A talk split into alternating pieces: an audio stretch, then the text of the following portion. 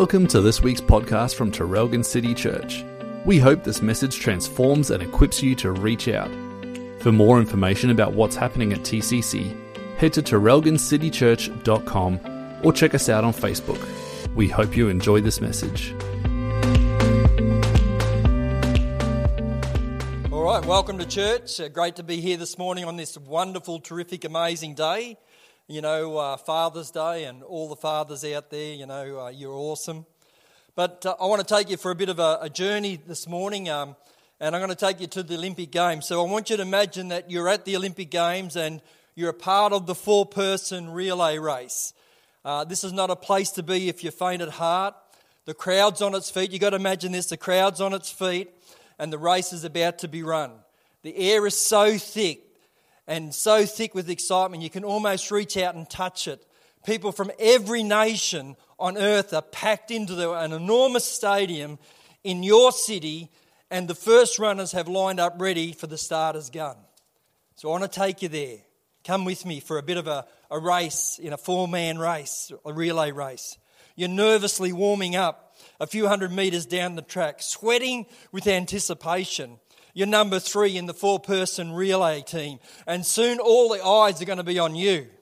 You are absolutely sweating with anticipation. The weight of the nation's pride will rest on your fragile shoulders. In a few minutes' time, in a few minutes' time, the baton will be in your hot little hands, and uh, you'll be charging off in pursuit of immortal glory. There it goes. The gun has sounded, and the runners are off down the straight. You wish it was all over already. You know, suspense is chilling, isn't it? And they're round the first turn with your runner uh, and with another, neck and neck. You hold your breath as the baton has passed to number two in the team. Your crew are now ahead by the slimmest of margins. Here we go. You're biting your bottom lip so hard it starts to bleed. It's a little bit frightening, this stuff. Suddenly, you just slip into automatic pilot.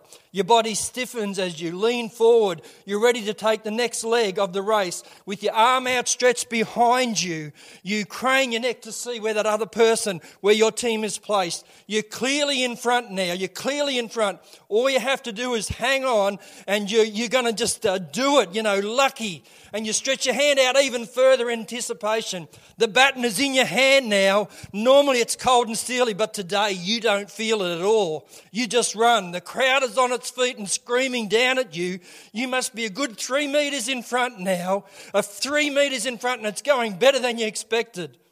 And in a flurry of excitement, you look up and you see the crowd, anxious faces, and they're glaring at you from the stands. Ecstatic countrymen and women are furiously waving the home, the Australian flag, as you glide along on invisible wings. They're chanting your name in unison. Thousands and thousands of voices are telling you you're a god. Your heart thumps harder. Your pain is transformed into pure ecstasy, and you take a moment to soak in the moment. Then a terrifying realisation descends upon you. Your fans, they're stopped cheering. They're angry. They're jeering. God, help me, you scream inside. I've run too far. The fourth and final member of the team is twenty metres back.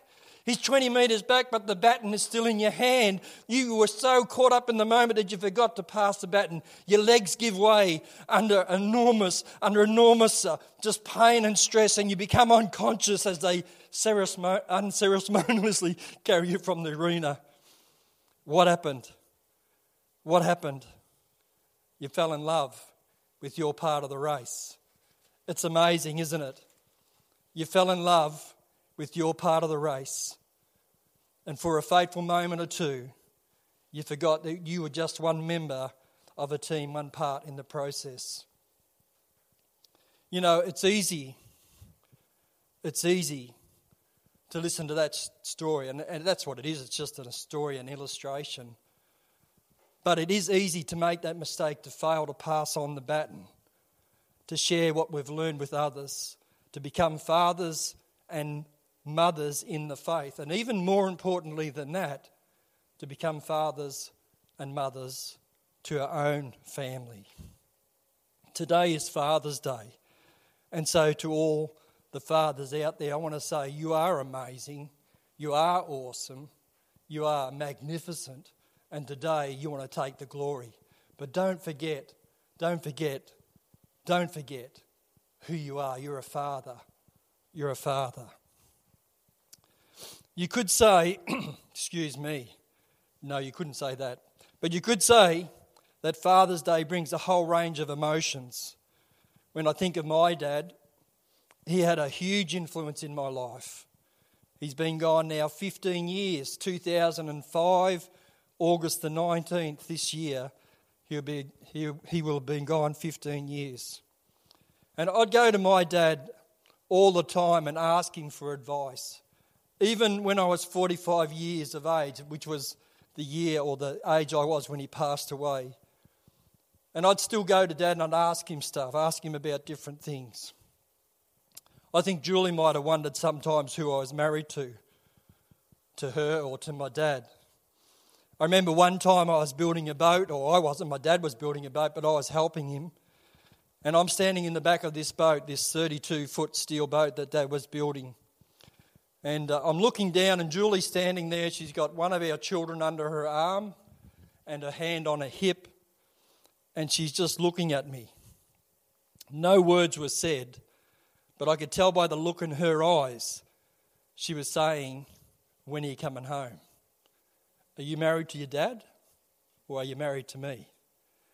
And, you know, I'd spent a bit of time up there helping Dad uh, building this boat and doing all the things. And I think, you know, probably a bit too much by the look Julie was giving me. But isn't it true that we always want to please our dad, or we want our dad's approval and our dad's acceptance? And that how that's how it was for me.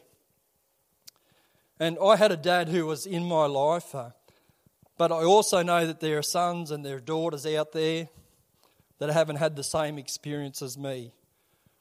Their father, for whatever reason, wasn't there in their life. And when you start when you start talking about love of a father or the acceptance of a father or the blessing of a father, you know, they can be empty, they can be holding hurts, angry of what's happened to them. And in no way is anything I'm saying today to excuse the fact that they may have done something wrong to hurt you or to, to cause you that pain. And I just want to lead us on a journey this morning uh, to fathers and to mothers and to parents and to sons and daughters. You know, the Bible says clearly in Second Thessalonians one, uh, verse six to seven, God is just and he will pay back trouble to those who trouble you and give relief to you who are troubled and to us as well. This will happen when the Lord Jesus is revealed from heaven in blazing fire with his powerful angels. Louie Giglio, in his book Not Forsaken, mentions there is an, an innate God-woven desire that is in every one of us to have our Father's blessing. And by that he says our Father's approval, our Father's affection, our Father's participation in our life, to know without a, of a shadow of a doubt that my dad believes in me. And he goes on to say that when that blessing is not there, for whatever reason, whether it be from death or divorce or disinterest or busyness or dysfunction on your father's part, he says it creates a gap. You may not fully understand it, but it's there. And, you know, I couldn't even begin to try and explain it except to say to you that if you're a father, a mother, a son or a daughter, and that just about covers everyone, then I'd encourage you in your own time, just Google Louie Giglio, Not Forsaken, and watch the series for yourself, because you will be absolutely blessed. I've been a father now for thirty-eight years, and uh, the older I get, the more I realise how much I am loved by my Heavenly Father. And I, I don't think that when I first became a Christian that I really understood truly his love. And even now I'm still learning about his love and grace in and over my life. And, and I think that's the big one, truly understanding the love of the Father, understanding what he places in our box, in our hearts when we're first created. You can say to someone, our God or our Father loves you, but what's that mean to them if they've never experienced the love of a father, if their father has never had much to do with them, If there's nothing behind those words, then it absolutely means nothing. And many of us carry that stuff with us for the whole of our life, never knowing the blessing of our Father. As a father myself, I know what it is to mess up, to make mistakes. Uh, you do anything for your children, and I know fathers and mothers carry the burden for their children, and they carry the burden for their mistakes that they make. And I think that we've got to be careful not to make judgments on other fathers or mothers or sons and daughters for what hasn't happened in their life or what they haven't or haven't have or haven't done. And this hit home to me as I was watching that Louie Giglio video, Not Forsaken, because he talks about his dad in hospital on death's door. And Louie's giving his dad, you know, his dad had gone to church at one stage but had drifted away, and so he wasn't really following in the faith. And Louie is giving his dad what he thinks his dad needs. Dad, Jesus loves you. Dad, I just want you to know one more time God cares about you. I want you to know one more time God paid the very highest price for you. And Dad, faith in Jesus changes everything. Faith in Jesus turns stories around. It changed my life and it can change yours. And here he is giving it to his dad on his what he thinks is his dad's deathbed. And he said his dad looked straight back down the bed at him. He was sitting at the end of the bed, and his dad looked straight down the bed at him. And he said, "Nobody ever loved me, son. Nobody ever, nobody ever wanted me. And I don't believe God loves me either." And Louie Giglio says he could hardly breathe. He realised that that wasn't just his father in that hospital bed, but here was somebody's son who had never been told by his dad that he was loved, never had the approval, never had that acceptance. And we talk about love a lot, and the word itself can be used flippantly, but you know, words without actions mean absolutely nothing, as I said before. And I think I've mentioned a few times over the years of my preaching that I can't remember ever hearing my dad say, "I love you," to me. I wish I could say that, but I can't. But he was in our lives doing stuff with us, motorbikes, paddock bombs. And by the way, paddock bombs is not blowing up paddocks. It's driving old cars. We call them paddock bombs. And Dad would do little things with us as well. One time driving my car to Bairnsdale, just out of our hometown of Toongabbie, and the water pump shaft broke on the on the car, snapped the shaft, sent the fan through the radiator. There was transmission oil, water, bits of radio hanging, uh, radiator hanging off. The transmission lines had been cut, and so transmission oil was all over the ground. And, you know, I remember I thought my car was wrecked. I remember saying to Dad, "I've wrecked my car, it's going to cost thousands." And he lifted the bonnet and he had a look and he said, "It's not too bad, we'll be able to fix that." And I think for less than two hundred dollars, we got a second-hand radiator, uh, a second-hand water pump, some transmission lines, and I was back on the road in no, no time, less for less than two hundred dollars. And that's what most fathers do. They come alongside and they say, "It's not too bad, I can fix that." And that's what we're like sometimes. Our words, world seems to be falling apart, and our Father in heaven comes alongside and he says, "It's not too bad, I can help you with that." He carries our burdens. William Whitehall, an evangelist, tells the story of a man riding down the road on a horse and cart. And when he saw a stranger struggling under a heavy load, he stopped and offered him a ride, and the stranger accepted. But as they rode along together, he noticed that this stranger was still carrying this huge sack on his back. And so he said to the man, "Why don't you just lay it down?" And the stranger said, "Oh no, sir. It's good of you to carry me, but I couldn't ask you to carry my burden as well." And many of us go through life and we drag our baggage along for the ride. The Bible says in First Peter five seven, "Cast your cares on the Lord because he cares for you." And the heart of the Father is he wants you to be free. The heart of the Father is he, he wants you to be free. And you may not have had that in your life growing up, a father that, you know, cares for you or loves you, or, you know, maybe he might have done things that even hurt you. But our Heavenly Father cares for us, and He wants us to come to Him, and He, he wants to carry our burden. He wants to help us and to lead us. He wants us to be free. And, and that doesn't mean that we won't have any problems. It doesn't mean that life will, you know, always be smooth sailing. It doesn't mean that we'll get everything that we want. It doesn't mean that you'll be the best father or mother in the world, but it does mean He will give you grace to go through it. Billy Graham says that becoming a Christian isn't the end of your problems. It's the beginning of your facing up to them. Words are important, but if all it is is just words, then there's no substance. He says, cast your cares, come to Him. How would it be if God said, I so love the world that I'll send my only Son, but then never sent Him? Romans five, verse seven to eight.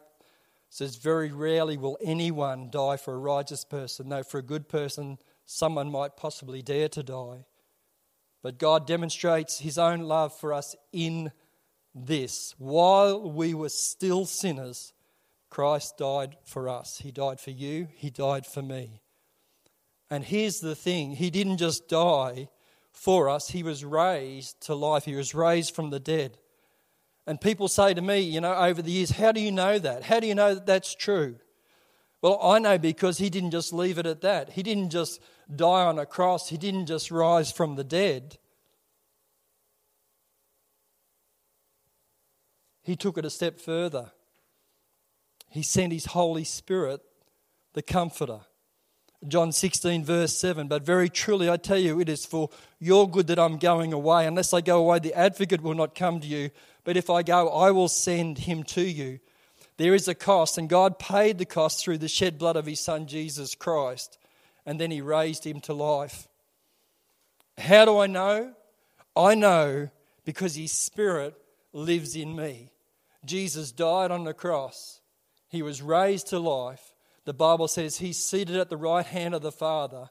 And because He did that, because He died on the cross, because He rose, because He's seated at the right hand of the Father, He said the Father would send the Holy Spirit to comfort us and to come alongside. So no matter what we're going through in life, we have the Holy Spirit that comes and comforts us and brings peace. John sixteen, thirteen, but when He, the Spirit of truth, comes, He will guide you into all truth. He will not speak on His own. He will speak only what He hears, and He will tell you what is to yet to come. John fourteen, twenty-six, but the advocate, the Holy Spirit, whom the Father will send in my name, will teach you all things, and He will remind you of everything I have said to you. When He picks you up, when He sets you free, when He carries you, you will know. He sent His Spirit so you will know.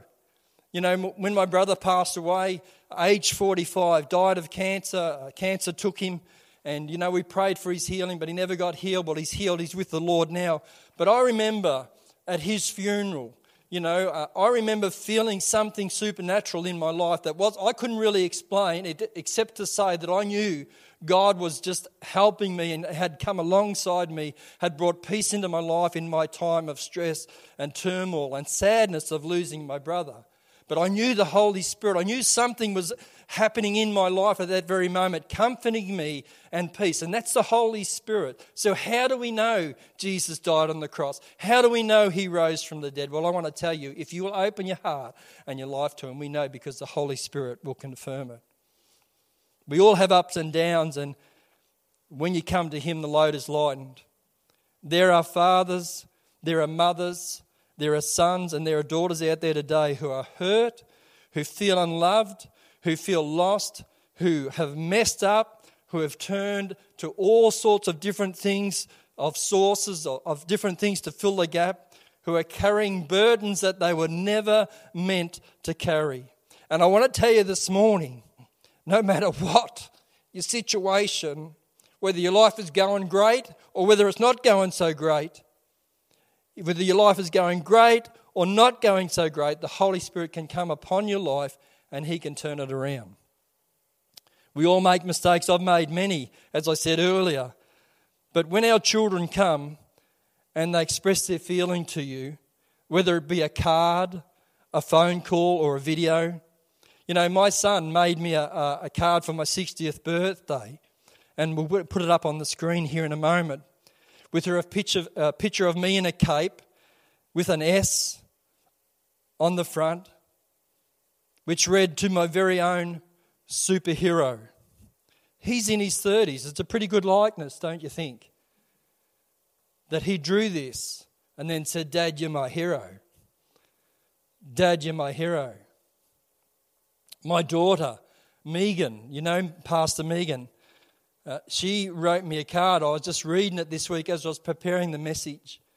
And uh, you'll see that card. That's on the left-hand side, I think, of the screen. You can see it there. But in that, she wrote some things that I can't actually repeat here this morning. But I want to tell you, when I was reading it, I was laughing, I was crying, I was just so overjoyed that here was my daughter just saying how precious I was to her. And, you know, it was just amazing.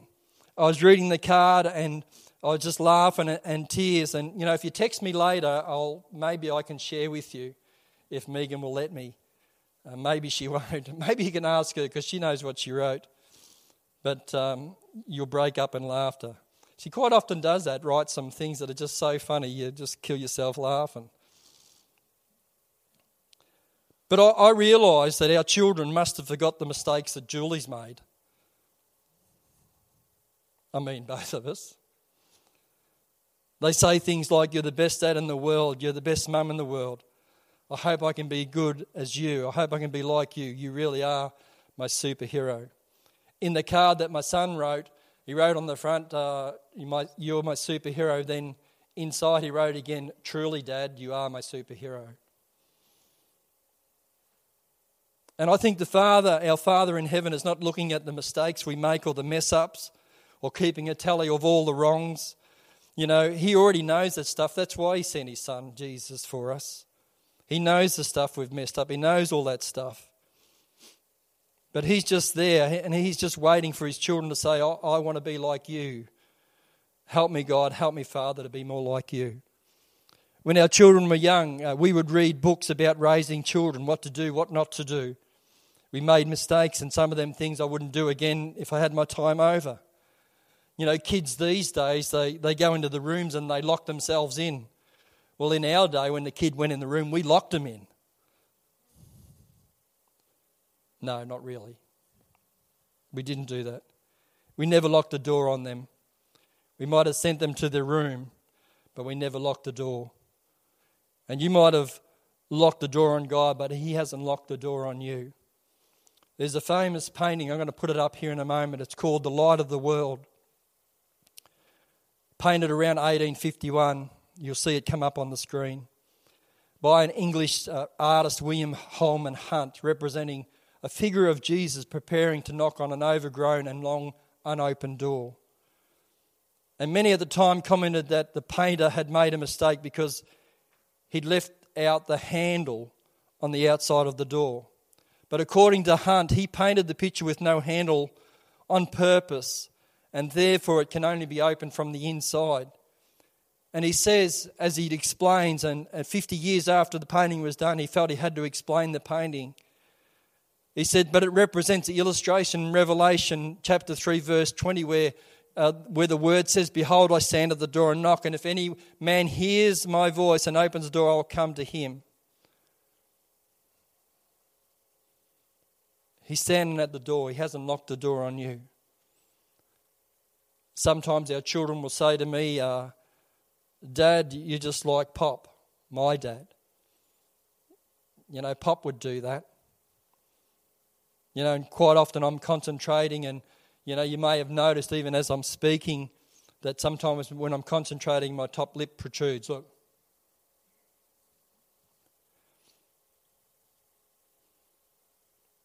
It protrudes more than normal. And I noticed one day when my son Jacob was playing the drums, I noticed the look on Jake's face, and it was intense. I could tell he was concentrating, and lo and behold, there was his top lip protruding just like his dad. There are some things that are passed down from the father to the sons.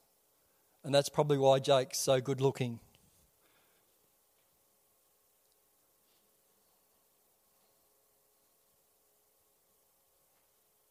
At the beginning of the story of the race, the runner, he messed up big time. And for you this morning, today, watching on, that may be how you're feeling. Maybe you've just never had the approval of a father, of your father, or the affection or his participation in your life, and you're just empty. There's a gap. You've been dragging stuff with you all your life. What God has passed down, what God has provided for each of us through his Son, Jesus Christ, his Holy Spirit, is an opportunity to be free from the burden, an opportunity to be free from heartache, and to have any unforgiveness in your life released from you. And to all the fathers and mothers and daughters out there today, let me say this: Jesus loves you. And I just want you to know that God cares about you. And I want you to know that he paid the highest price for you. And that faith, if you will come to him, he can turn your story around. He can change your life. How do I know? Because he changed mine. First Corinthians chapter two, and so it was with brothers, sisters, and me. When I came to you, I did not come with eloquence or human wisdom. I proclaimed to you the testimony about God. For I resolved to know nothing while I was with you except Jesus Christ and him crucified. I came to you in weakness with great fear and trembling. My demonstration of the Spirit, of the Spirit's power, so that your faith might not rest on human wisdom but on God's power. And so often we rely on human intellect to win the battle, or a strategy that wins the battle. But it's not that that wins. It's the power of God in your life and over your life that wins the battle and brings release. And when you open your life to him, you open the power of God over your life. When you open your life to him, no matter where you're at, no matter what's going on, no matter what's happened, if you open yourself to God's power, he can change your life around. And you might be out there saying, well, you know, my life's going pretty good. Well, I tell you, it can go a lot better if you open your heart and your mind to him. I'd want to pray for every father this morning on this Father's Day. I want to pray for every mother on this Father's Day. I want to pray for every son on this Father's Day. And I want to pray for every daughter on this Father's Day. That God, through his Holy Spirit, would bring to you this morning that you are loved, that you are valued, that you are approved, and that you are accepted. No matter what has been in the past, today is a new day. I wonder if you're there. If you could bow your heads this morning, as we just want to, as I just want to pray that the Holy Spirit would come. And maybe you don't know Jesus Christ as your Lord and Saviour. Maybe you've had things done that have hurt you and and's brought heartache, and you have unforgiveness. You know, you can be set free from that. And we're not excusing the things that may have been done to you. We're not saying, you know, hey, you know, um, that's okay. We're not saying it. We just want you to move on with your life and be free. And God can do that.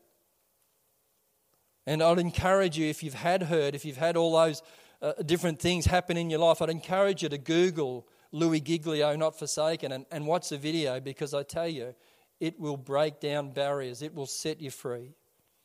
Can we pray this morning? Can we pray this morning? Would you bow your heads with me and, and close your eyes? Thank you, Jesus. Lord, we come on this special day where we celebrate fathers all over this country, all around the world. We celebrate the blessing of fathers, Lord. And and I know, Lord, I, I had a father who was in my life. I know, Lord, that, uh, Lord, I, I felt his love. Even though he never said them words, Lord, I knew that he loved me and he was in our lives. And I understand, Lord, there are people maybe out there that haven't had what I had, Lord, that they feel an emptiness. When I say uh, the word dad, or about the love or the blessing of a father, they, they just don't understand, Lord. In actual fact, that it could even make them angry. But Lord, I know that you are, You are our God. You created us. Your word says that. And that you desire, Lord, that everyone would understand and know that they are approved, that they are accepted, that they are loved. Lord, that they are special in your eyes. And so I ask right now, with every head bowed and every eye closed, I ask, Holy Spirit, just as you did for me so many years ago, that you would come and you would reveal your love and your grace in our lives this morning, in Jesus' name. Where there's hurt, Lord, you would come and take that hurt away. Where there's hard, heartache and brokenness, Lord, you would come and take that away. And Lord, you would replace it with joy and peace, Lord. Lord, your word says that you sent your Holy Spirit, Lord, the Comforter, to come alongside, that would bring a peace that the world can't understand, Lord, but it can only be understood as we receive you and as we open our hearts to you, Lord. And Lord, I know there are hearts out there breaking this morning. Come, Holy Spirit, and minister in Jesus' name. Come, Holy Spirit, and remove those things that we were never meant to carry. We were never meant to hold on to. We were never meant to drag them through our life. Lord, I pray that you would set us free in Jesus' precious name. Holy Spirit, come and have your way. We thank you this morning, Lord, for every father, for every mother, for every son, and for every daughter. And we thank you for the cross. We thank you for your blood that was shed. We thank you that you rose again. And we thank you, Lord, that you sent your Spirit to comfort us. In Jesus' name, amen. God bless you, church. Uh, I pray that you've been blessed this morning by the word. And, uh, you know, um, I know that uh, I just pray that you're going to have a, an awesome, awesome day uh, spending time with your family. Although I know we can't really do that, but... Um, Maybe just give them a phone call or give them a sneaky hug. Whatever it may be, tell them that you love them. Amen. God bless you. Thanks for listening to this week's message. We hope you've been challenged and inspired. For more information about T C C, check out terelgan city church dot com.